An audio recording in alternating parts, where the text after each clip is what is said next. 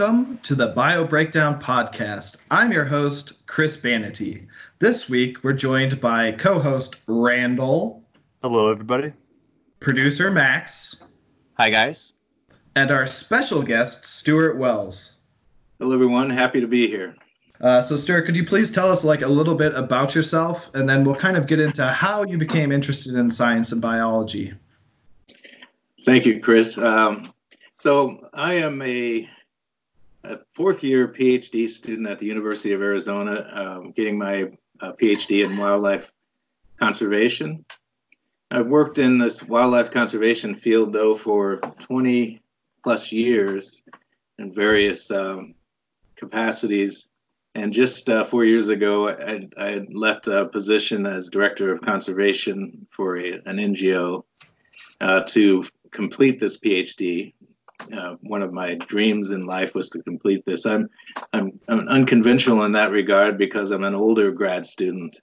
Um, I'm also an African American, which uh, is also a, a small, uh, not making a pun here, minority of uh, science science uh, folks involved in science, especially in wildlife conservation.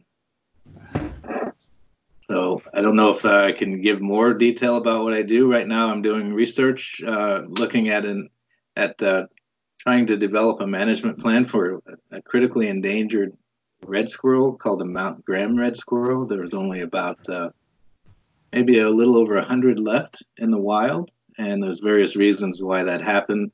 And my area of research is looking at uh, behavior um, and also physiology, basically trying to de- detect indices of, of a physiological state by, by monitoring behavioral activity and then using that information and working backwards to develop a management plan to um, to have the best opportunity for reproductive success.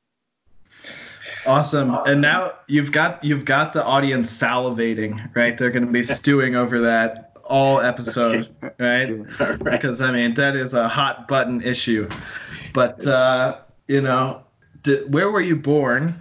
And then slash where did you grow up? And then how how did you find yourself all the way here is what we're going to do. But you know where does this interest in science come from right? So you say like you're an unconventional graduate student because you're a little bit older but obviously you have to have some kind of life driving passion for that to even be an option. You know it's always a it's a question that i ask myself but i also ask that question about how people get involved in this in this field of uh, wildlife conservation or just in, interested in science in general. And and I've done a number of talks about this over the years and and I asked the question so how did how did you get involved with with science? And it, it kind of seems to be that there's a, a, a common denominator and it's it's people or or kids that were the ones out there turning over rocks and wondering what the heck that was that just moved you know, to hide itself. And I was that kid. Um, I grew. I was born in Indiana, so I'm I'm officially a Hoosier, although no one's no one's ever been able to tell me exactly where that term came from or what it means. But that's that's what I am. But I I also spent uh, a small part of my childhood in Missouri. Um, so I grew up by pretty fairly large rivers, the Wabash River that ran through my oh, hometown. In mm-hmm. in Indiana, and then the of course the, the Mississippi uh, that runs through St. Louis, and gave me plenty of opportunities to spend time uh, on the on the river shore, looking for rocks and fishing, and you know whatever else that would would be found there. You just it was just an abundance of of uh, wildlife that you were able to see, uh, that I was able to see growing up, and and I think that's where I started to get an interest in in science, or at least trying to. I didn't really, as a kid, I didn't say, "Well, this is science," but I do admit that I I thought I, I wanted to be an entomologist when I was nine years old. I, I told my dad I wanted to work at the Smithsonian as a researcher studying in, insects. He says. "Well, you can do that, you know, if you want to." Um, but another interesting part of that story is as I got uh, through, began to get through high school, I talked to my uh, high school counselors about careers, and I said I'm really interested in in uh, insects. and their advice for me, I don't know if this was because I was an African American or what, but he said, well, you know, one of the things I think you could do is become a exterminator when you get out of high school. so, so that sounds great. Yeah, I was I wasn't deterred by that advice, but I was a little confused by it because I had a different idea of, of studying insects than I think he did. Yeah. Um, not trying to to kill them. To. right. Right. I want yeah. to try and I, I want to understand them before I kill them. right.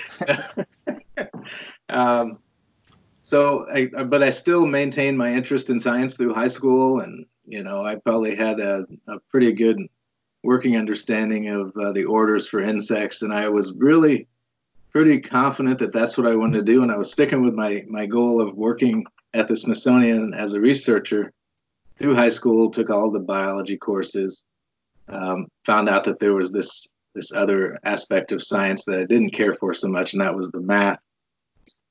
But I took that I needed to.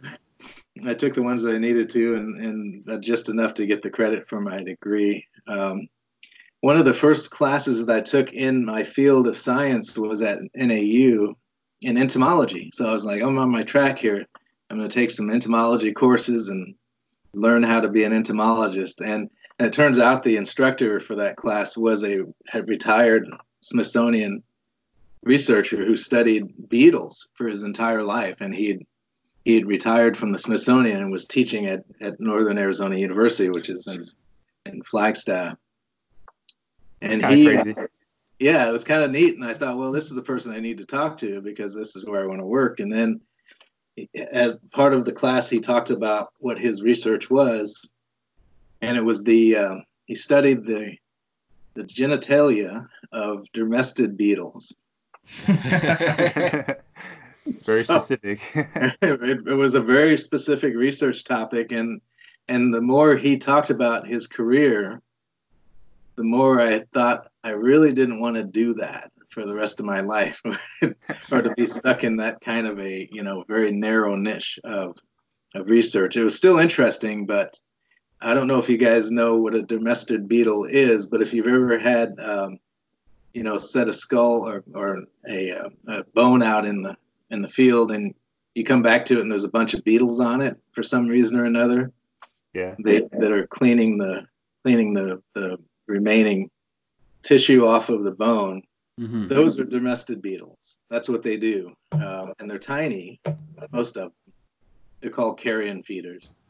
Uh, but but to study the genitalia of dermestid beetles is a is another level of tiny, and I wasn't I wasn't sure that I wanted to do that. So I I, I switched from entomology to mammalogy after that, uh, and zoology actually was the the focus vertebrate vertebrate um, biology, bigger things, you know, like elephants, for example. Um, yeah. And and that's what I ended up spending the rest of my my bachelor's degree at, uh, at Northern Arizona University was in zoology. Um, and you know, you get to the end of your four-year degree. Uh, at the time, for me, was okay. What's the job going to be? And I would talk to people about what my degree was at zoology, and they said, "Oh, so that means you want to work at a zoo, right?" I said, "Well." No, that's not what zoology means. It's not exactly what that mean that yeah. term means. But yes, I, I do work at a zoo. so, so you're um, kind of right. But. So yeah, you're right. Now, but I found that that term is often associated with working at a zoo, even though it means you know some it's yeah. a whole level of focus. But, easy easy to think. So where were you like time frame wise? Like how like how old were you at this point in your Oh, so yes, I I moved from Indiana um, when I was 15. My dad was a was a, a physician, and he was retiring um, to Arizona. So at the time, I wasn't real happy with him because I was just starting to, you know, get into high school, and I have uh, three older brothers who were like these superstars in sports and everything, and they had all finally graduated from high school, so I was not I wasn't necessarily in their shadow about everything. Uh, so they had left, and I was just going to be the only you know Wells in high school, and not be the little brother of Chris and Charles and J.K. Wells. Yeah. so, um, so, but then we moved, which in a, in in retrospect actually was even better because I was in a different area altogether. Uh, and so I went to high school in Arizona and, and graduated from a high school called Washington High School. And then I went to um, a couple of years of, of uh, college at uh, community college called Phoenix College, and then I got accepted to NAU. So that's that's where that story picks up. And at that time, I was 18. Actually, I take that back uh, because I had spent a couple of years at community college when I started at NAU. I was uh, 24 years old. And I probably should interject a, a, portion of my career that I don't really always include, and that's um, for a little bit of time before I went to NAU and after I got out of high school, I had I had I'd gotten a job at a uh, prison counseling ward as a uh, counselor for criminally insane people. Ooh, so that sounds it, interesting. It, it is in the sense that you know ultimately my career is uh, looks at behavior and working with uh, I guess the the political term correct term now is not criminally insane. It's it's mentally disturbed. Um, but at the time they, were described as criminally insane. And, and this was a maximum security um, psych psych ward for the uh, the prison system in Arizona. So it was all all of the all of the prisons would send any of their um, inmates that had been found to be mentally unstable to this facility that I worked at as a counselor. And we would work with them to get them to a point where they were mentally stable so they could go back and serve their time at whatever facility they were sentenced to, or they would be considered unstable and they would serve the rest of their time at our facility that's pretty nuts. Did you have like any history in like counseling to to like land that that gig, or did you? How did that come about? Uh, it's interesting. I I did have some counseling, but uh, part of the part of the job um, is they they sent me to an, a, a year of training at what's called a count a, a correctional academy and the training was to to learn how to to counsel. So I wasn't a psychiatrist. I was a counselor who worked with a psychiatrist. So I would do caseload um, observations of the caseload and then write a report and submit that to the psychiatrist who was assigned to the facility. And he would, he would based on our notes about the individuals, he'd make recommendations for treatment or, you know, other things. And if you if you spend any time around Stuart today, he'll he'll use the same techniques on you, uh, for better or for worse. Uh, just just be aware. no, no, it's so yeah. The, that's not true. What do you mean by that?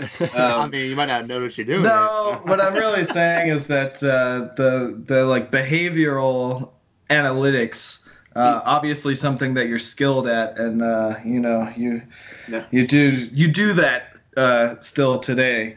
Um, He's right.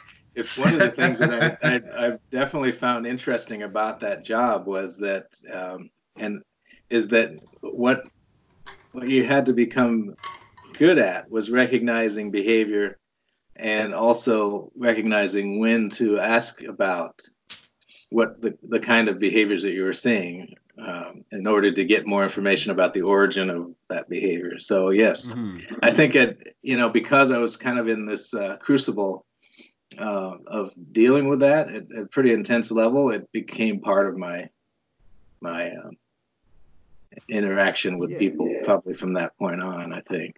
Sounds like a good, you know a good life skill to have. Like you know, it, it can be very advantageous and very you know could be good for social settings as well. Like I think that's a good thing to have in your repertoire.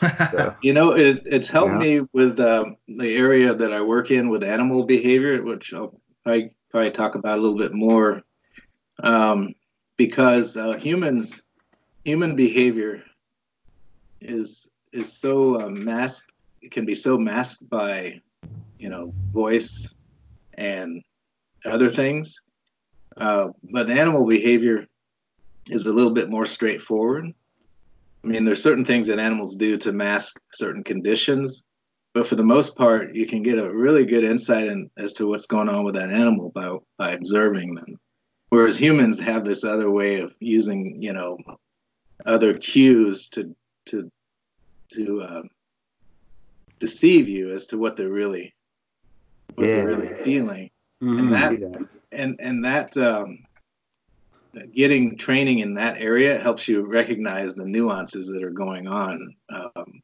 with humans number one and two it made it a lot easier to interpret subtleties of animal behavior um, later on in, in my career Wow. So that was uh, your um, the job you had before you started working in zoos, right? That's correct. Yeah, that was before I actually went to a four-year university. I worked at uh, this uh, facility. It wasn't. A, it was a maximum security. It wasn't necessarily called a, a prison. It was called a treatment center. It was located right in the center of the city here. Not many people know about it. It's still here. Uh, and I worked there, and then uh, after um, I think I was there for three years. Uh, then I got accepted to NAU and started my um, my bachelor's degree in zoology. So was there was there um, uh, an event that happened or something that really made you decide that you want needed a change, or was it just kind of like uh, organic? It just came up. There was an event that happened that made me realize there was two things actually. Um, one of them was that I I was um, it was very stressful that environment as you can imagine. First, you know, you check in because you have to go through the double maximum security gates that are all electronically controlled. Boom, you know, you hear one shut and then the other one opens and then you shut that one. So that was my work day for all those years. And and so just walking into work was became kind of started you on a high stress, you know, path. And then I would I would go to the um, the ward that I was the main counselor, and that was also another double doors, you know, maximum security entrance and exit. Once you're in there, you're in there, and and and you are the the difference with the uh, the, the mentally uh, impaired folks was that part of their therapy was that they weren't locked down all day. Um, so you, they weren't in, you know, they weren't locked into their room. They were actually out walking around on on the ward floor. And as a counselor, I also had to be out walking around with them, and in fact having the, you know counseling sessions, either you know in in an office or or just sometimes impromptu counseling sessions as I would see them and notice that they might be disturbed and try and strike up a conversation and see what's going on. Um, so you're surrounded by about 40 um, inmates who are at various levels of of um, distress. Well, some some were violent, violent, violent offenders. Ah, okay. Yeah, I can imagine. I mean, well, actually, I could, I should say I can't even imagine how stressful that would be um, to to be in that situation. Probably to sign a yeah, couple waivers. so your day starts by getting locked, you know, clock, uh, opening opened up into these this environment, and then you're you're locked in for the eight hour. Actually, we had ten hour shifts, um, and you're you're you're open in an open area, vulnerable to anybody that decides, you know, you're the person they want to attack today, and you have to be out there with them. Uh, so yeah, it was stressful. And in fact, one specific incident that happened to me was um, it wasn't it wasn't me that got it attacked, but it was one of the my my colleagues that was doing counseling for a new a new person, a, what we call intake uh, patient and he was doing the counseling for that person in a side office, and I was working out on the floor at the time. And um, what what happened is I, I, I saw that he he was being um, attacked by this this new person, and I responded to try and help him to uh, to stop that incident. And the other there's there's also guards that are assigned to this unit, but only one. So there's one guard uh, for this unit of about 40 inmates, and there were about four or five counselors. Um, two of them were two of them, me and the other person that was doing the interview, were out on the floor, what we call the floor, and the other other two were inside. So this this what we call a code happened, and I started to respond to this code, and then as I got to where he was, um, one of the one of the folks on the floor, one of the other inmate, inmates, patients, um, tripped me. so, oh jeez. oh no. because as I was responding to this incident, it caused me to, you know, basically fall. Um, and then I, I was I was close enough still to the door of where the office was that I could I could jump in from somehow jumped from my knees into this office to help my my colleague uh, control this person that was attacking him. But in that process, I got pretty pretty injured. Um, so I mean, I can I can hmm? imagine that's like uh, you know that's that's that's wild, man. Oh, jeez. Well, it, it all happened in a blink of an eye, but it's that's one of the things that kind of came home to me is that in that very instant, you know, with going about my regular day, and then suddenly we're in this situation. Were the were the injuries bad, or were they were you out of work um, for a little bit, or? I was off of work for um, that ended my career actually, the injury. So. Dang. Oh man. Well. But in but in retrospect, that actually best. opened up it it uh, it opened up the whole career for me to get you know focus up focus what I wanted to do in science. So, and the more I think about that path uh, that I was on, it was a good career, but it was also going to be a very stressful career.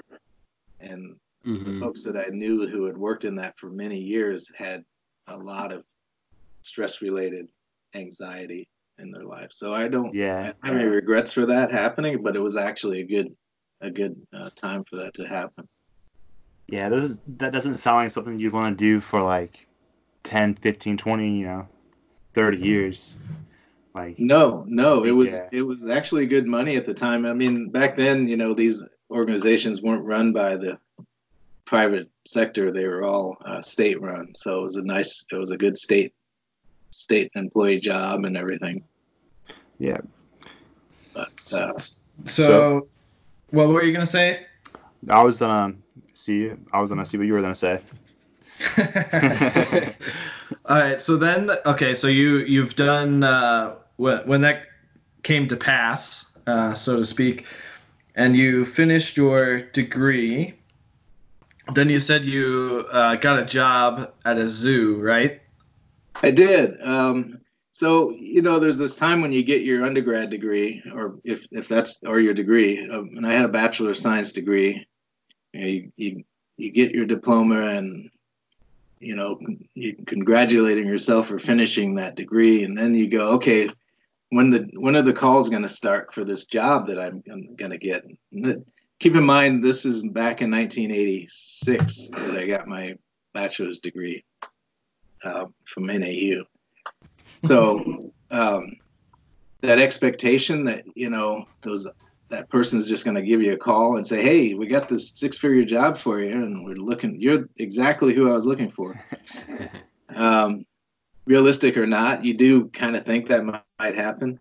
It's possible. Uh, it didn't happen. oh man. so, so, so um, you know, I left um, Flagstaff, came back to Phoenix, um, looking for a job. I, I went to a, a, small zoo in there in Phoenix uh, on the uh, on the west side. Uh, they, they had about, about four animal keepers, And I just walked in. I said, I'm looking for a job. And they said, Well, we only have four keepers that are full time, and that's it. So, you know, fat chance. Uh, but one thing this person did do is he gave me the name of the, the mammal curator for the Phoenix Zoo. He said, Why don't you give him a call and see if he's got anything? And I and again, I was still having pushback about becoming an animal keeper because I thought my degree was much more than, you know, I was actually interested right, right. in research, but I'm thinking yeah. I want to be a zoologist, not an animal keeper. But right, um, yeah. Which you know, I've since learned that animal keepers are are are very uh, knowledgeable and skilled people, and but I had a different. I didn't understand what that job was. To be honest with you. Yeah, sounds like pretty open ended. So yes, yeah, and um, I did contact the the curator at the Phoenix Zoo, and he said, "Well, we have a job for you. Uh, when can you start?" I said, "Tomorrow." He said, "What's uh, what's the job?" I said, "Well, we here right now." We, yeah, we've we've got an opening as uh, in the commissary. so, uh, and awesome. for yeah, for, so commissary means food, you know, prep, food prep. Uh, and that's that was the how the zoos uh, operated uh, at the time. Is you know I was at least being hired as an animal keeper, but a commissary keeper was my yeah, official yeah. title, which meant I, mean, I, I prepped the food for all of the animals at the zoo.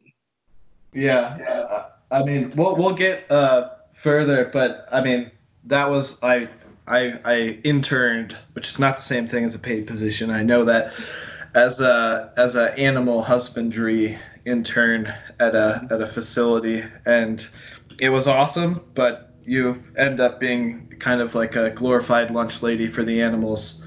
Yes. You know, and yes. uh, there's I mean it's a very necessary, very very important job. But uh, yeah, th- there should be a lot more respect paid to people in that profession because there is kind of a stigma against it, as you mentioned before but those people end up being very knowledgeable and, and very skilled at their jobs. Oh, absolutely. And nowadays, you know, to even get a foot in the door, you have to have a degree. Uh, back then, when I was looking for a job as an animal keeper, it's like, can you uh, can you lift a shovel and a rake? um, and, and, that was the you know primary criteria. And if you had other insight, that was just a big bonus. But they weren't going to pay any different. Uh, so we always make jokes like that. I work yes. in the restaurant industry. We're always like, yeah, let's bring a, a white van to the city, roll open the door, and be like, can you cook hot dogs? Hop in. yeah, we're, when we're busy.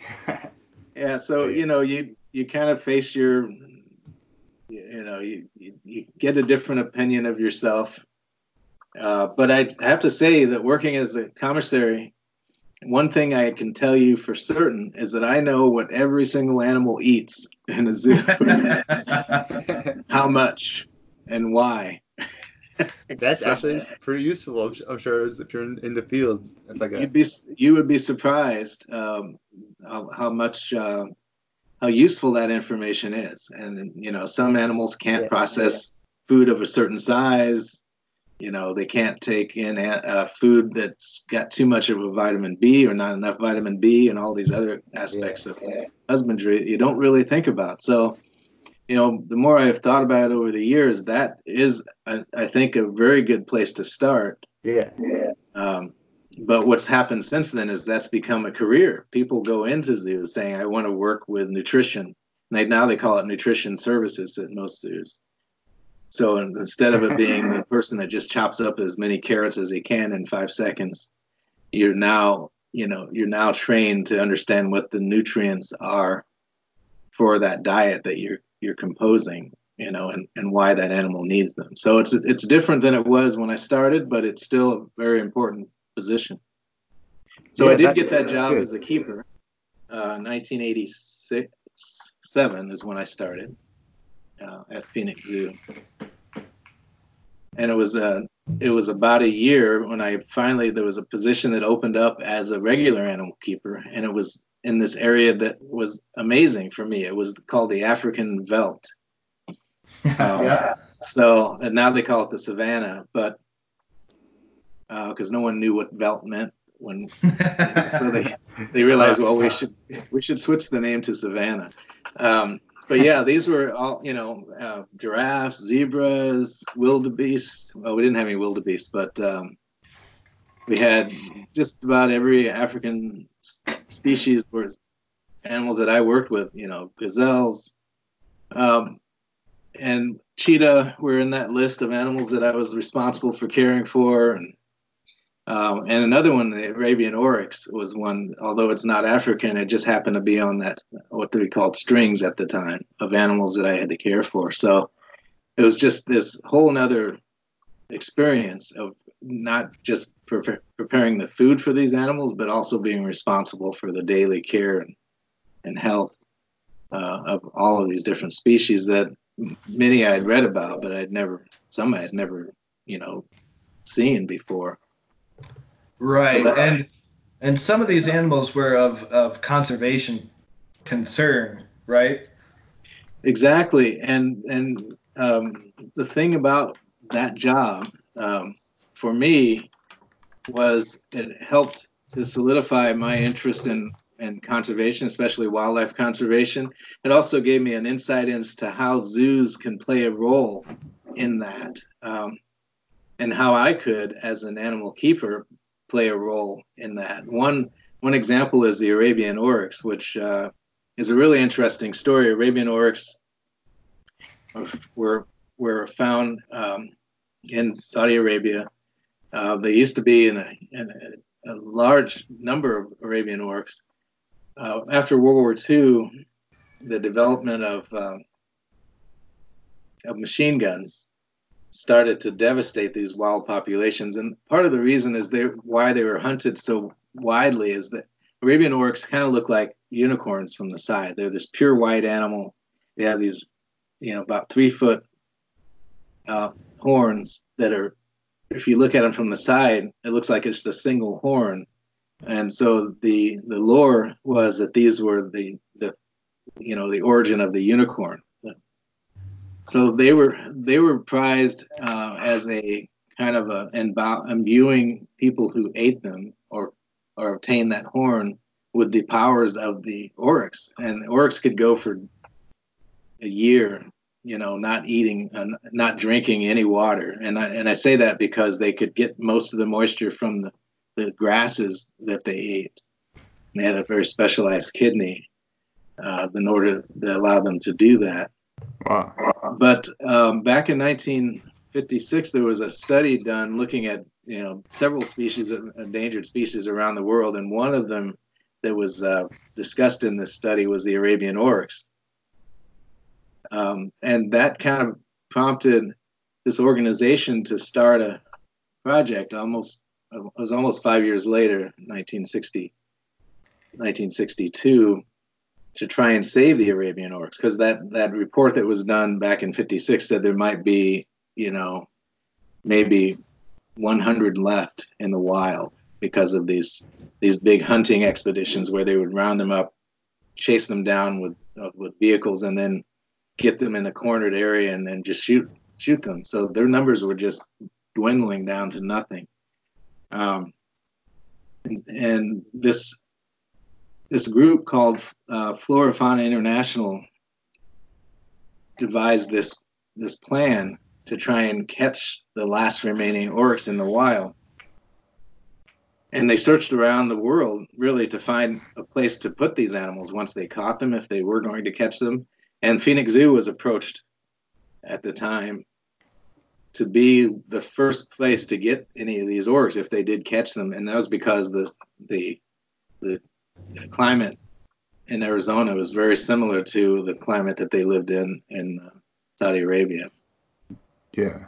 Um, so Phoenix Zoo was just starting. It was like 1962. They hadn't even opened their doors yet, and they were approached by this uh, this contingent of folks that were looking for a place, and they said, "Yeah, sure, we'll take them. We haven't even opened our zoo yet, but we'll we'll do this.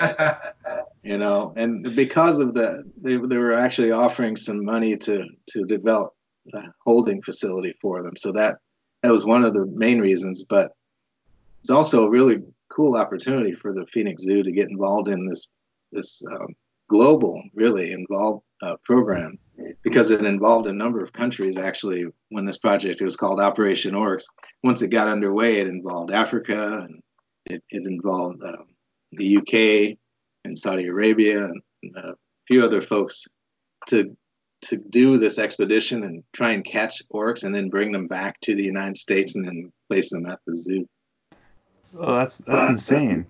And I, I think it's important to point out, and we'll, we'll probably talk more about this as we go forward, but uh, uh, currently there's a lot of uh, negative stigmas about zoos and uh, negative perceptions about zoos. Um, and, you know, a lot of people don't know about the conservation work that these, a lot of, you know, the AZA, the American Zoos and Aquariums uh, Association, right? Association, organization, one of those two, uh, get involved with. I mean, and they really uh, are responsible and, and, you know have saved some species that would have otherwise gone ex- extinct or you know they have operations where they collaborate with people on the ground where these animals exist uh, in their natural habitat. And you know i think it's important for us uh, you know you have experience in the industry but you know us as as scientists and science communicators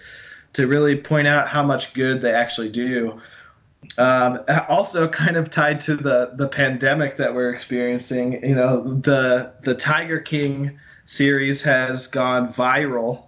Um, I've never seen anything take off like that has. It probably even beat Making a Murderer. And the show is like incredibly entertaining. Like I've watched it twice. I've watched the series twice. it is incredibly entertaining, and the memes are out of this world but that is what a lot of people perceive like a zoo as, right? So these I think it's important to point out the difference between like a what I would call like a wildlife park, uh, not even giving it the credit for being a zoo, and what like an AZA accredited zoo is, and, and how different those things are. Uh, it's a really good uh, point to bring up because um, the Association of Zoos and Aquariums, as you mentioned, has an accreditation process. Um, and the zoos that are members of that have gone through accreditation. They have this. It's an, enormous list of regulations and requirements that they have to they have to adhere to in order to stay accredited. One of them is the number of staff that they have per species of animal, how how they pay their staff, what are the what are the academic requirements of the staff that work there, do they have a, an on a vet on you know on grounds? Do they have um, safety precautions that are in place and followed? You know, do they have training for their their uh, animal care staff? Is the training adequate? How often is it updated? And the list goes on and on. You know, do, are they involved in? And now, um, actually, in the last decade, one of the the uh, uh, requirements it's mandated now. It was initially just encouraged was that they actively participate in field conservation and not really? just not just say we're a conservation organization because we house giraffe but how are you participating in field conservation to, towards the recovery of a species or sustaining of a species and you have to demonstrate that and it's mandated now that 6% of your gross goes towards that each year I think it's six percent. So that has resulted in zoos um, contributing over a billion dollars in the last decade to to active field wildlife conservation programs across the globe. Um, wow, I was not aware of that. That's that's pretty great that they're doing that. Are yeah. being uh, made to do that. Well, and it's it's it wasn't. Uh, I mean, it's something that zoos have inherently had the ability to do from their from their uh, modern inception, I should say. And it kind of one of these things that flows from their what they have done for years, which is manage, you know, animals and keep them alive. Um, and being, but one of the things is that they're able to vet, you know, viable conservation programs across the globe because they recognize the need. You know, is this organization doing good for this species? Well, zoos are in a good position to be able to uh, accredited zoos are in a good position to be able to um, recognize good conservation. Um, but it hasn't always been that way. I mean, zoos, you know, have a history of being menageries and just, you know, sending out expeditions to collect the, the most number of tigers. Uh, and unfortunately, that legacy has followed zoos around today, whereas most people think, oh, they're just they're just um, you know keeping these animals there for for profit, you know, for entertainment, whereas that is kind of an antiquated um, standard of accredited zoos. But as you mentioned, Chris, this those these um, reality shows that show the the ugly side of animal husbandry. These most of these are private owners of exotic animals. Um, but that for some reason that's the stigma that it sticks with zoos still. And as a person Yeah. that's worked in zoos as a conservation um, conservation biologist, I can tell you that the one of the single most challenging things to overcome is people's un, uh, insight or what they believe to be the insight as to how zoos function and why you know why those animals are in zoos. It's- and you know you can you can talk about how your conservation efforts help all of the local species that are endangered, how much money you put into that, what kind of research goes into the facilities you develop, and and and then they'll say, "Wow, I didn't like what you said, RJ, I think, or Max. Um, I didn't know zoos did that." And and and I can tell you that that that conversation happens over and over, and the, mm-hmm. the learning curve for the public is isn't diminished by the information that you provide to them Yeah. as a result of the legacy. it seems like it's like best like if you look at the bigger picture like in order to have like these animals to put in, in zoos you would think it'd be like in the zoo's best interest to like you know be active in the conservation of these animals so you know down the road the business model can, can still work if you look at it from a strictly business perspective and obviously the people that work at the zoos if you go go down the chain i'm sure people care about the animals as well so it seems like pretty natural for them to adapt these. Like it all, it all makes sense looking at it right now, but I didn't know they were doing that. Well, and another that's a, another um, it's a good point you just brought up because um, there's still a lingering belief that the animals in zoos are coming from the wild. Right, Uh, and and I think I didn't mean to like cut you off, but I just kind of wanted to lead to a, a specific point, which you might also be trying to make here. But like a lot of the animals in zoos, right? If they're allowed to be bred, because a lot of them are actually on like contraceptives, right? But they keep track of all of the the genetics of of these animals, right? Mm-hmm. That's that's correct. In in as in accredited facilities. Right. So whenever you hear these people, I'm just bringing this up because it was it was um, it was on the Tiger King series, and it's actually something one of my friends said to me, and it I I, found it to be a common perception is that if an animal's of conservation concern, of course it's good if there's more of them, right? And so that's kind of how I guess these private zoos or wildlife parks get by and saying that oh we're helping uh, you know this animal's endangered but we breed you know tons and tons of them. Well i mean that animal doesn't participate in any kind of conservation purpose whatsoever and the genetics are not monitored so they're just breeding whatever can breed uh, to make money. Uh, but it, when you think about actual zoos and stuart you, you have a lot more um, experience in this than i do but actual zoos, everything is, you know, it's like if they allow the animal to breed, it has the most genetic importance uh, of all available potential breeders, right? And then, uh, as we talked about, you know, a lot of these facilities are involved in getting those animals reintroduced or at least maintaining a healthy population if the opportunity to be reintroduced or or uh, put somewhere else uh, would arise. Uh, would you agree with that? Uh, yeah, there's some there's some components of that that are important to to bring out.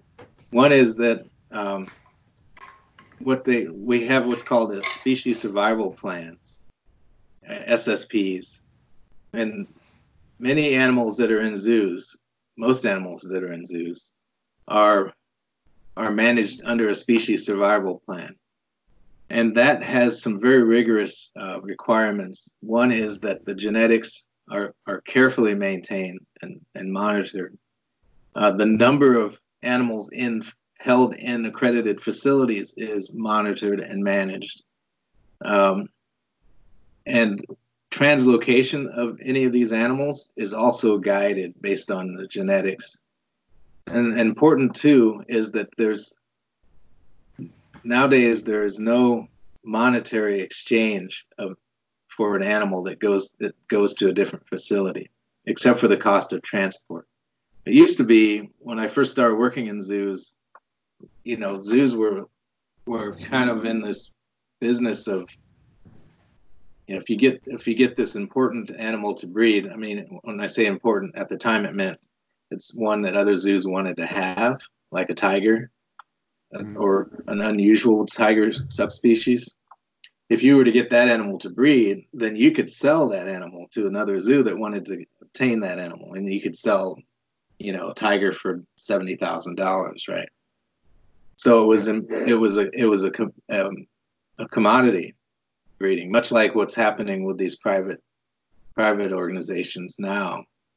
But as zoos became more um, woke, to use a term, let's, hey, hey, let's peel that back. Let's not use that term. I don't like that term. We'll say no. enlightened. I, I really don't like the term woke. So we'll I, say I, I, I to younger audience, guys. I, I agree with you, but I also am, you know, it's important to recognize that that it is, it was very difficult for for zoos to embrace that idea that we're going to send an animal to this location without any kind of compensation for it. And so if you if you think about the magnitude of that decision, which happened in the you know, in the 80s, began to happen in the 90s more, and now it's pretty much a you know uncommon to buy an animal um, unless it's sold to the private sector that way.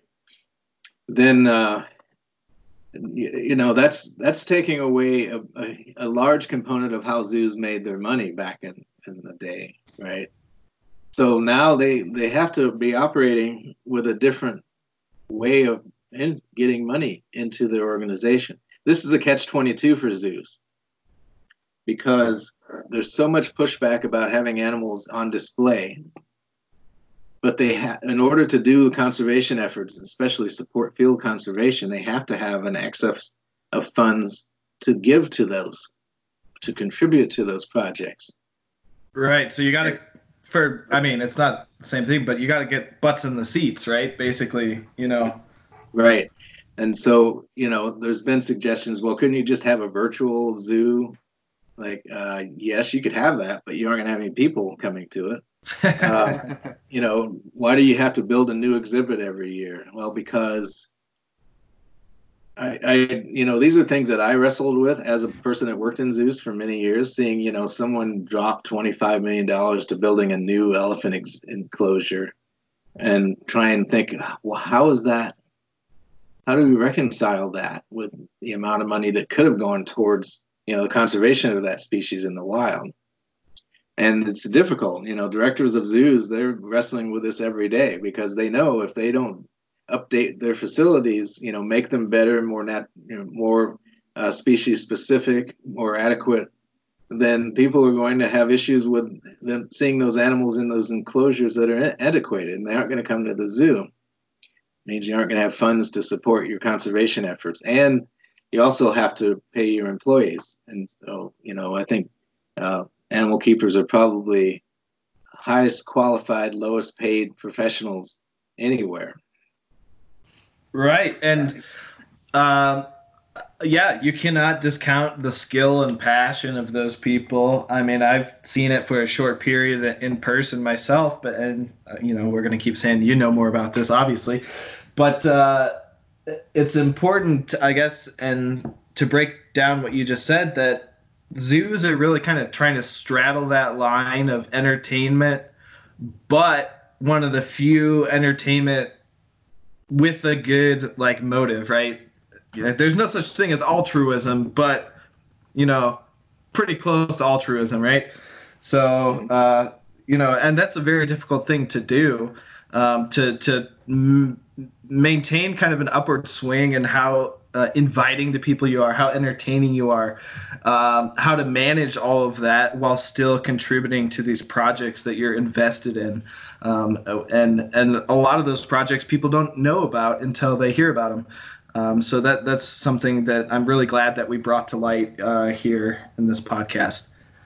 Oh yeah, um, it's it's a very difficult situation that zoos are in because um, they're tasked with providing updated facilities, uh, providing accurate conservation information about the species in the collection, and also there's an expectation that they are, you know, to be directly involved with with field conservation, and and the AZA has carefully defined field conservation so that zoos can't say, well, we have a we have a you know a, a rhino, so we're doing conservation because we have it on display it is it's not that. It's very specific. You have to be supporting or directly involved in research with the preservation the sustainability of a species in its natural habitat. So i think i was wrapping up um, before we took a break uh, talking about transitioning from being a commissary keeper and working with um, exotic species um, including several african species like cheetah um, and lions, um, rhinoceros, gazelles, and so on. One of the animals that I talked about was the Arabian oryx and Operation Oryx, but that's not an African species. It just so happened that the zoo got involved with that Operation Oryx back in 1962. Um, and, and I talked a little bit about the Arabian oryx being kind of uh, exploited in the wild because they uh, uh, the folks thought they if they captured and ate or had portions of the Arabian oryx body, they were imbued with these magical powers that the Arabian oryx had because they thought they were a unicorn or the origin of the unicorn. And they also had these amazing abilities to survive in the desert habitat that they were lived in uh, for months, sometimes a year, without actually drinking water. They could get most of their moisture from from the plants that they ate. Uh, but more importantly, the Arabian oryx was the, a model for conservation efforts of zoos. Um, that zoos could be a, a, global partner in conservation. That project uh, started in '62, and, and the Phoenix Zoo, where I worked at the time, was the only place that held the Arabian oryx. But very quickly, uh, in fact, at, before this Operation Oryx got underway, they decided that what their plan was to bring this these oryx that they captured to a zoo, uh, breed up to a number where they could they could uh, begin to reintroduce these animals back into the wild. It was actually the first time that had been uh, dis- discussed up front. Was that here's this whole conservation plan it's to get uh, breed these animals, make sure that they're uh, genetically viable, and to get up to a, a large enough number that are, are born in, in the zoo facility, but to identify where they're going to be reintroduced up front in the beginning of this project, and then uh, initiate that reintroduction project when they had enough animals to do to re, to do that. This is the first. Uh, the only other time this really had been accomplished was with uh, bison in this country. Uh, but you'll see that the management of bison was a little less, uh, was not an international effort, number one. It was just in North America. Uh, the Arabian Oryx was this international effort. It involved the UK, involved Saudi Arabia, Africa, um, United States, and several zoos in each of those locations and and different facilities. The the reintroduction facility in, in a place called Harasis in Oman was um, this huge area that was set aside, set aside basically one of the um, uh, one of the first protected areas for an ind- introduced species, uh, so that they could put these animals back there once they were ready to reintroduce them. And the other part of the story is that the Arabian oryx actually went extinct 10 years after the first ones were brought to the, the Phoenix Zoo. They went extinct in 1972 in the wild. There were none left in the Oh. world, in the wild. So when that- it start- Hmm? Well, I was gonna say that's just like a perfect example of like an, a species that was saved, like saved, set, re, grabbed from the brink of extinction and saved in zoos, which is pretty awesome. It is, and and what's really kind of more interesting or neat about that is that there's a there's status for um, animals um, that's been developed by the International Union Conservation of Nature and other organizations like Fish and Wildlife. That is, uh, they're either critically endangered, you know, extinct, critically endangered, endangered, threatened, vulnerable, so on. So the case of the Arabian oryx is the first species that was extinct in the wild, and then went from endan- uh, critically endangered to vulnerable, its current status. Uh, and as a result of this whole breeding program that started in 1962. So it's a really a perfect example of what zoos and organizations like zoos can do to help um, sustain actually bring animals back from extinction if, if possible. Perfect. Right. And then, so were you like directly involved with this project, or did you find yourself involved with other projects of similar veins, or? Well, I, I was I was intimately involved with the oryx program because I raked up their crap every day. As close as you can get. and and gave them hay. One of the one of my coworkers um, uh, was asked during an interview about what she thought the animals thought of us animal keepers, and her response was, "They think we're crap eaters." Harvesting it again. because we're we're harvesting we feed them and then we harvest this stuff that they we drop on the ground and so they, must think we're crap eaters Yeah, I, I, get it. I get it. yeah it was a great it was a great and i always uh, it changed the way i thought about my job but um but i also had a very vivid um image um, actually experience was to load up um, about seven oryx that we had raised uh, were born at work at the zoo where i worked and we had raised them up to an age where they could be uh, transferred back to the wild. And, and the reintroduction program started in 1982 i was working with the oryx from 87 to um, to 90 91 and in, in, in 1988, we sent a shipment of, of seven oryx to um, San Diego, and those each of those animals were destined to go back to the re, to be reintroduced into the wild. So that I, I have this um, this clear memory of helping load those animals into the, the, the transport vehicle so that they could be released back to the wild. So that was one first one of my first impressions, and also the importance of how zoos can play a role in conservation. It, and it was early. This was zoos hadn't quite transitioned to being active conservation conservation organizations at the time. It must have been a, a good Right. for you. It must have been a good moment after like four years of like keeping working at the zoo and like keeping care of these oryx, yeah. and then like your fruits came to for fruition, where like you're re- reintroducing back them, reintroducing them back into the wild, and you're saying bye to them. Was that a was that a good moment for you?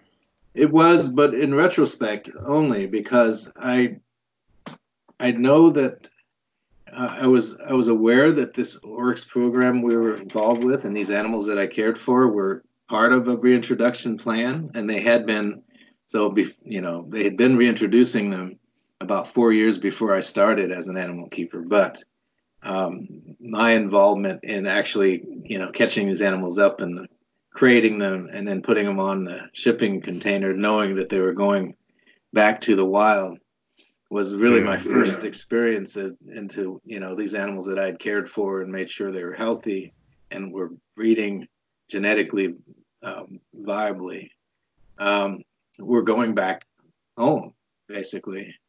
Um, so that was that was definitely a, a big moment for me. And uh, before that, it was more of a peripheral. You know, like I mentioned, I rake up their crap every day and hay. But I did know I did know that the program was going on. I didn't become quite as um, intimate with Operation Oryx until much later in different positions in the zoo. But Yeah. I, you know, as as a keeper that had only been there for about a year, of being involved with that, it was like, wow, this is kind of a cool thing that the zoo is doing. And Phoenix Zoo is the the organization that that started this program. That is very cool. Um, so that and and one other thing, um, stepping away from the Operation Oryx for a, a bit is another animal that I worked with as a keeper was the um, uh, the cheetah. And you know, zoos are organized in ways where there's several animal keepers. Uh, I think Phoenix Zoo might have 70 different animal keepers now, and and each of those areas requires a certain number of staff to service, and they're broken down into what we call strings.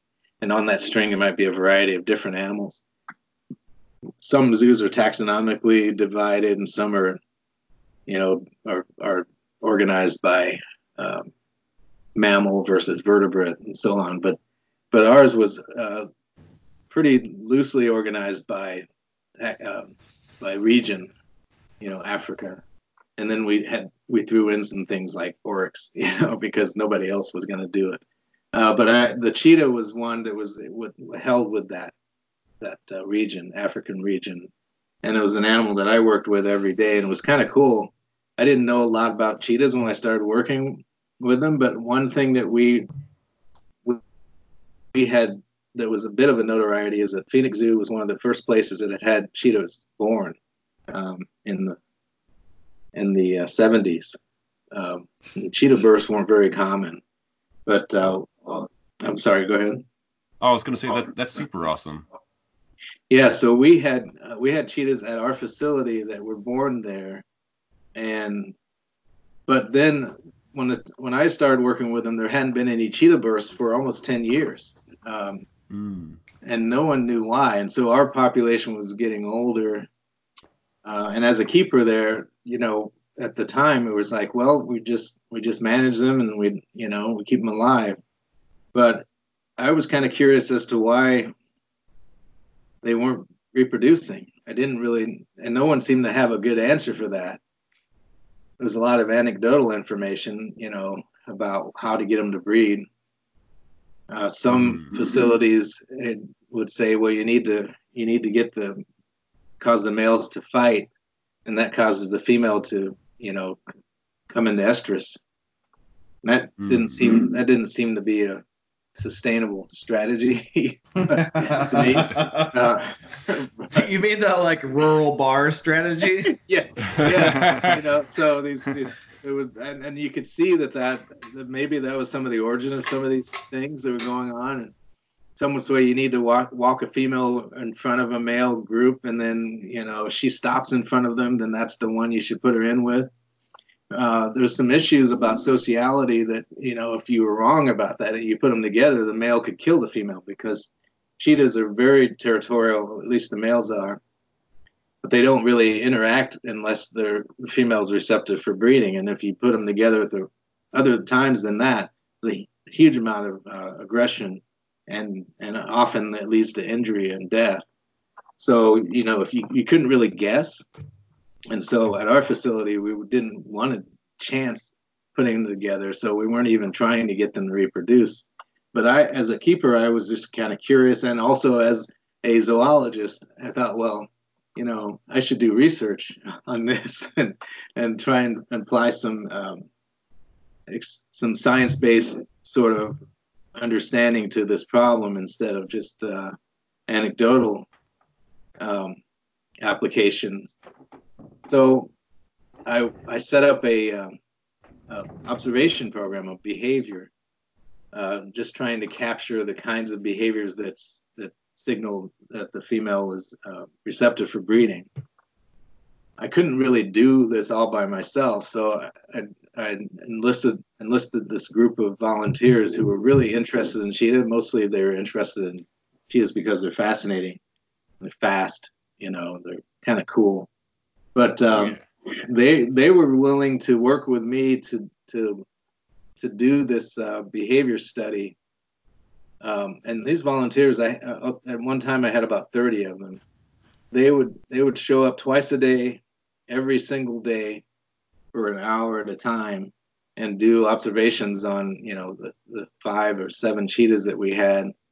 Um, i had to develop a training program so that the, the data they were collecting was going to be reliable. So i developed these videos of the behaviors that they would see and then i tested them make sure that they were recording the behaviors correctly. Had to develop an ethogram and then teach them how to do you know, check marks on this. We didn't have digital stuff back then, so they had to write, you know, all the check marks correctly. And some of these behaviors would happen like three behaviors in within a second. So I had to come up with a way that they could score these quickly and accurately and watch up to up to five animals at a time. They were amazing because they did they did really well with that. I started that study in 1988 with cheetahs um, started just collecting this behavior data. I really didn't know exactly what I was going to do with it, but what I was trying to do was see if there were certain behaviors that changed in frequency uh, over time, and then and and see whether or not those those particular behaviors were in, in, indicative of estrus. So this was just looking at behavior. The only way I could know that was, you know, talk to these other facilities about what what kinds of behaviors were they seeing when the female was receptive for breeding. And I got a few uh, hints, you know, rolling, they'd start urine marking more, they would walk around more, they'd vocalize, they would they would not vocalize, they would lay down more often, they would not urinate. So, so some of some of this uh, some of this anecdotal information wasn't very conclusive. Um, but I had to put it all into my data my, my check sheets just in case and began collecting, you know, uh, the occurrence of each of these behaviors that people were suggesting that you watch for. And what my goal was is to look at this over time and see whether or not some of those behaviors increased in frequency versus or, or decreased in frequency and some kind of a cycle. Were, so were these mainly the female cheetahs you're looking at, or was it were, was it both male and female? Well, I looked at males and females just because I I, I knew that um, the females were going to be the indicator, but in some cases you you to get a, a an indi- indication of of um, receptivity, yeah. you might need to look at how the males respond to the female uh, olfactory. And so I would track both of them just because if I got, you know, through with doing, you know, a year's worth of data and I didn't have males at all, I'd have nothing to go by as, as yeah. far as comparison goes. So it just made sense to track all of the animals that I had. Uh, but I tried to avoid the, I tried to avoid the mistake that a lot of uh, uh, beginning researchers do, and I was a beginning researcher, which was to collect everything and and hopefully sort it out at the end because that yeah. leads to serious issues. Um, so what I did was I, I started the observation and, and did an assessment of the kinds of behaviors I was collecting and seeing early on, and looked at uh, this this uh, function called uh, true factor analysis to determine the variance, um, the amount of important behaviors, behaviors that were making up most of the changes in the data and those were the ones that I was able to focus on for the next uh, five years. So, so just to clarify a couple things, estrus is when the female is receptive to breeding, right? So estrus um, is when um, when she's gonna become receptive to breeding. She, yeah, she's she estrus is is preceded or it's it, it's an ovulation is right. Yeah, mm-hmm. so it's it's so, when so you, if you can keep track of that, you know when the female is going to be receptive to breeding. Is what I was trying to say. Right. Uh, one of the challenges is though that there's a spontaneous ovulation and there's induced ovulation in, right. in animals. And spontaneous ovulation means that they will have ovulated and are ready to be pregnant, right, at the time of breeding. Right. Whereas induced ovulation means that they are prepared to be to ovulate, but the breeding process is necessary for them to actually ovulate. In right. the case of like lions, for example, the female needs to be bred about 60 times. And then there's this uh, copulatory neck bite that supposedly causes a physiological response and causes ovulation to occur. Then, then the egg will be present and she'll get pregnant. After 60, 60 times? That's that's not specifically counted at 60, but as as high as or may, more than 60 times. Wow. And, be, because of the reason for that is there's the, the induced ovulation is dependent on stimulation of nerves along the reproductive tract. And that stimulation of those nerves is caused by these little pr- processes that are on the reproductive organ of the male. I mean, I think uh, that's uh, you know like uh, the research. I think, I think everybody knows exactly what we're saying. Um, okay, thank you for saving me on that one, Chris. but yeah, so so it's a little bit different in animals uh, than it is. Well, human beings are animals. I don't want anybody to think I don't think that. It's a little bit different in other animals, I'll say than it is for us, and each species is different. And so that's kind of grappling with that of of how do you manage that? How do you manage that in a captive setting, but for the benefit of the species as a whole? And you really went in uh, into that, and, and, and that's really good. Was that did this uh, project really come out with any important results, both for you know um, managing the spa- species in captivity, but also for yourself? Did it kind of put you in a different mindset? Did it give you opportunities, or how did that work out? So um, yes, and yes. The, the it gave me a different mindset because I started out looking at behavior, and about the time I was finishing, well, I didn't actually finish this study, but uh, after about a year of this study, this group of researchers just happened to be traveling the country looking at a physiological component of why cheetahs weren't reproducing because only about 1% of cheetahs held in, in, in managed care had ever reproduced at the time. So a very small percentage of the population was reproducing. And that was why there was such a. I, I didn't realize that when I first went into this. I didn't know what extent they were non productive, reproductive. Uh, so this group of folks from the Smithsonian uh, researchers there at the time was called NOAHS Center. They were all uh, reproductive physiologists and, and theriogenologists.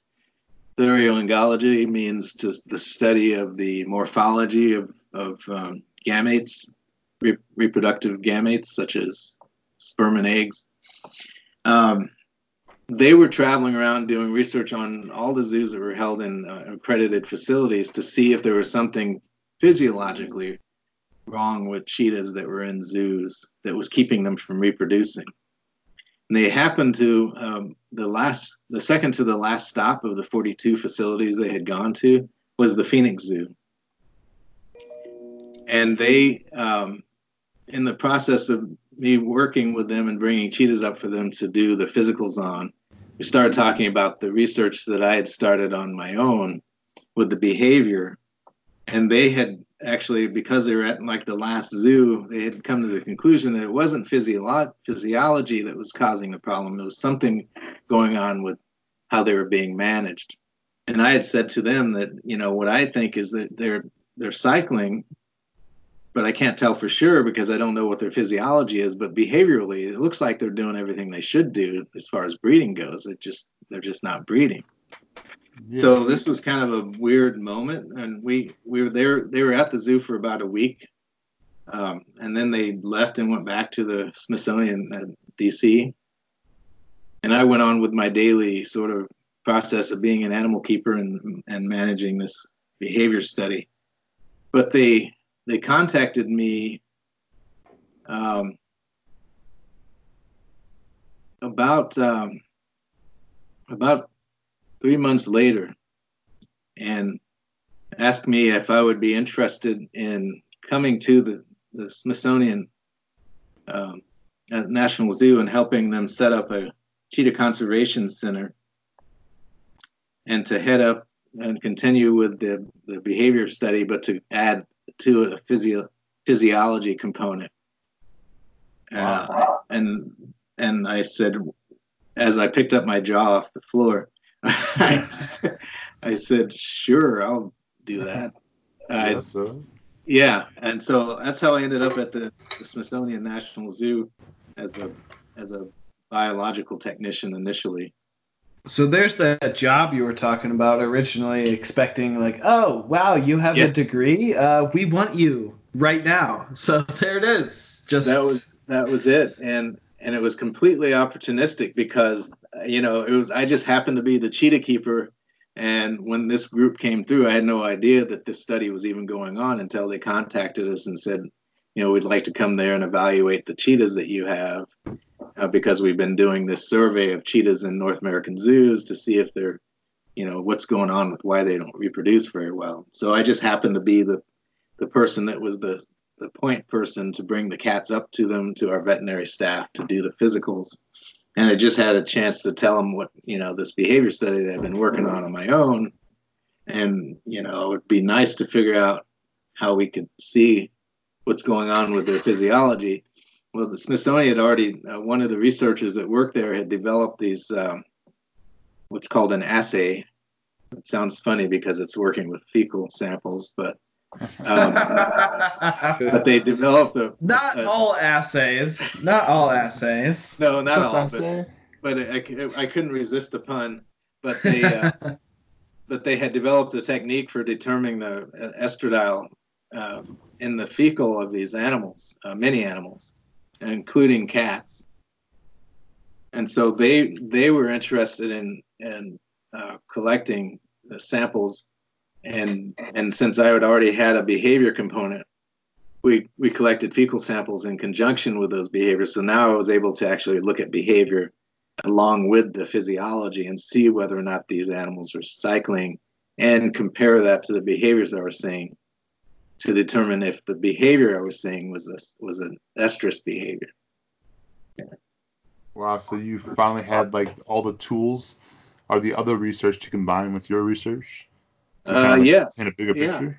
And yes, and and we could see if this, you know, the the population was in fact cycling, how often it did cycle, and you know, other things were in were impacting that too, such as you know their proximity to males, and their proximity or nearness to other females would shut down their cycle sometimes. So because we put that that study in place, we were able to see what management did to these animals, and then learning the behavior, um, seeing behavior would tell us that you know what was going on physiologically. So you didn't necessarily have to do these kind of expensive um, repro assessment techniques uh, to to determine what management strategy you should apply to these animals.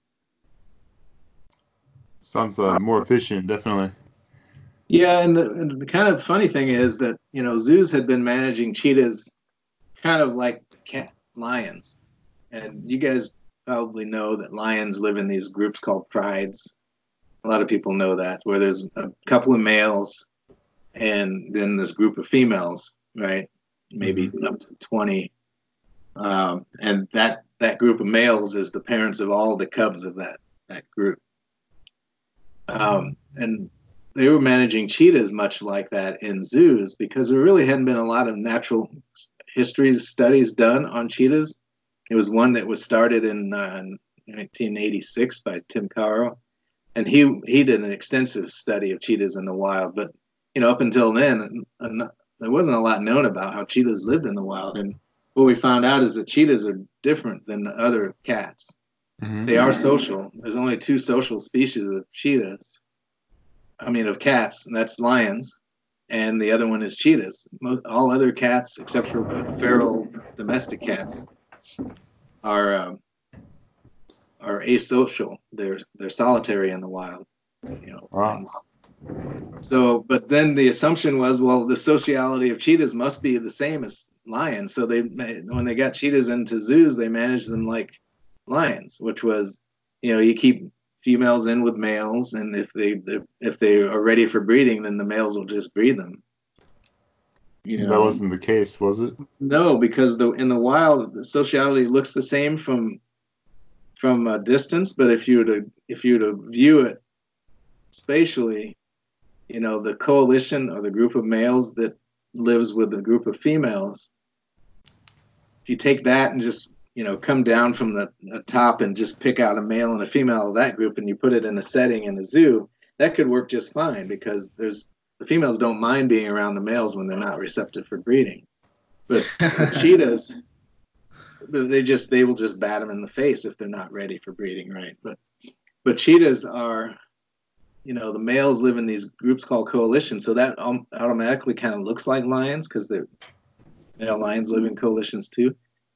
But the females are solitary and they they roam a home range, whereas the male hold a territory that's kind of within home range of several females. So if you take that and you go down and take grab a male and female of that setting and put them in a in a managed care setting, now you've got these two animals that would really not want to be near each other unless they're receptive for breeding. You put them in a situation where they're completely stressed. So it's just right. an insight, you know, gives you an insight as to how important it is to understand the sociality, the behavioral ecology of these animals that we care for in the zoo setting. Anyway, right. so so, well, that's good.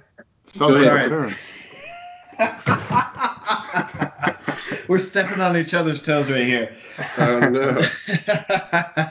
but I was just gonna say that that's a perfect example of like how even though it's removed from the natural setting or natural circumstances, you know, even applying what you think is true based on those natural circumstances and studying the response really is like it is adding to the field as a whole. It's, you know, it's not like this devastating thing. It's like you really are performing research that has not been done before and really kind of changing the whole framework of how things are managed. So that that that's really cool. Uh, and it's and another interesting thing about that is you know zoos had said, well, if they're not acting like lions, we'll just we'll just change their behavior so they do act like lions. And so so they you know they would try and you know house a male and a female cheetah together and and raise them as young up as young so that they were you know comfortable being around each other. So it's not a scientific approach, right? Yeah. To managing animals, but in some cases it would work. Uh, and that's one of the one of the inherent problems of not having a science-based program in place because you end up with these anecdotal successes. Um, and there's a, a, writer called Thomas Kuhn, you know, paradigms, something who defined paradigms, but he also said that in the absence of a paradigm, that is a rule of thumb, if you will, every success is a, is considered a paradigm. So if you don't know exactly why you got a success, but you got success, or you haven't defined success as, you know, something following the Um, a, a specific approach that is species specific, then however you got to the goal, if you say the, the goal is to have cubs, and so you figured out a way to get cubs that nobody else had done, but it had nothing to do with how this animal lives. Your method is going to be the one that's considered successful because nobody else has anything, you know, dissenting of how you approach that.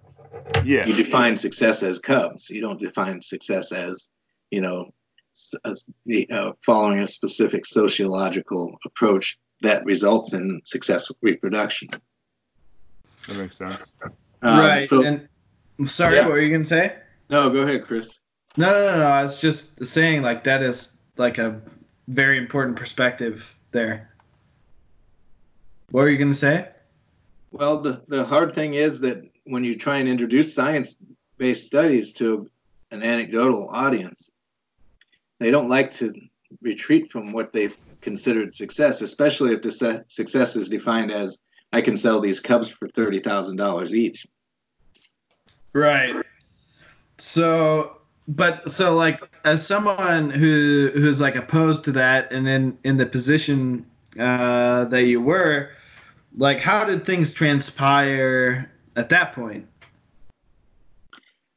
Well, um, I wasn't at, at, the when I got to the Smithsonian. I was in a better position to de- develop the kind of enclosure that was more um, uh, specific for cheetahs. So I had an opportunity. They didn't have cheetahs when I got to the Smithsonian, so I had to I had to acquire them. But because of that study, and uh, the the research that I mentioned by um, about uh, cheetahs in the wild by Tim Caro, I knew more about the sociality of cats. That you know, males do live in these coalitions together. Usually, they're brothers, and they they defend territories against other males. But females are isolated, sol- solitary, and less receptive for breeding. So I was able to design an entire enclosure with that in mind. You know, the sociality of this specific animal and then I was able to is uh what's BRB mean? Come on, man. Oh, be right back. I'm sorry. Yeah. uh, Hello. Thank you for listening to part one of the two part interview with Stuart Wells. Stay tuned for part two.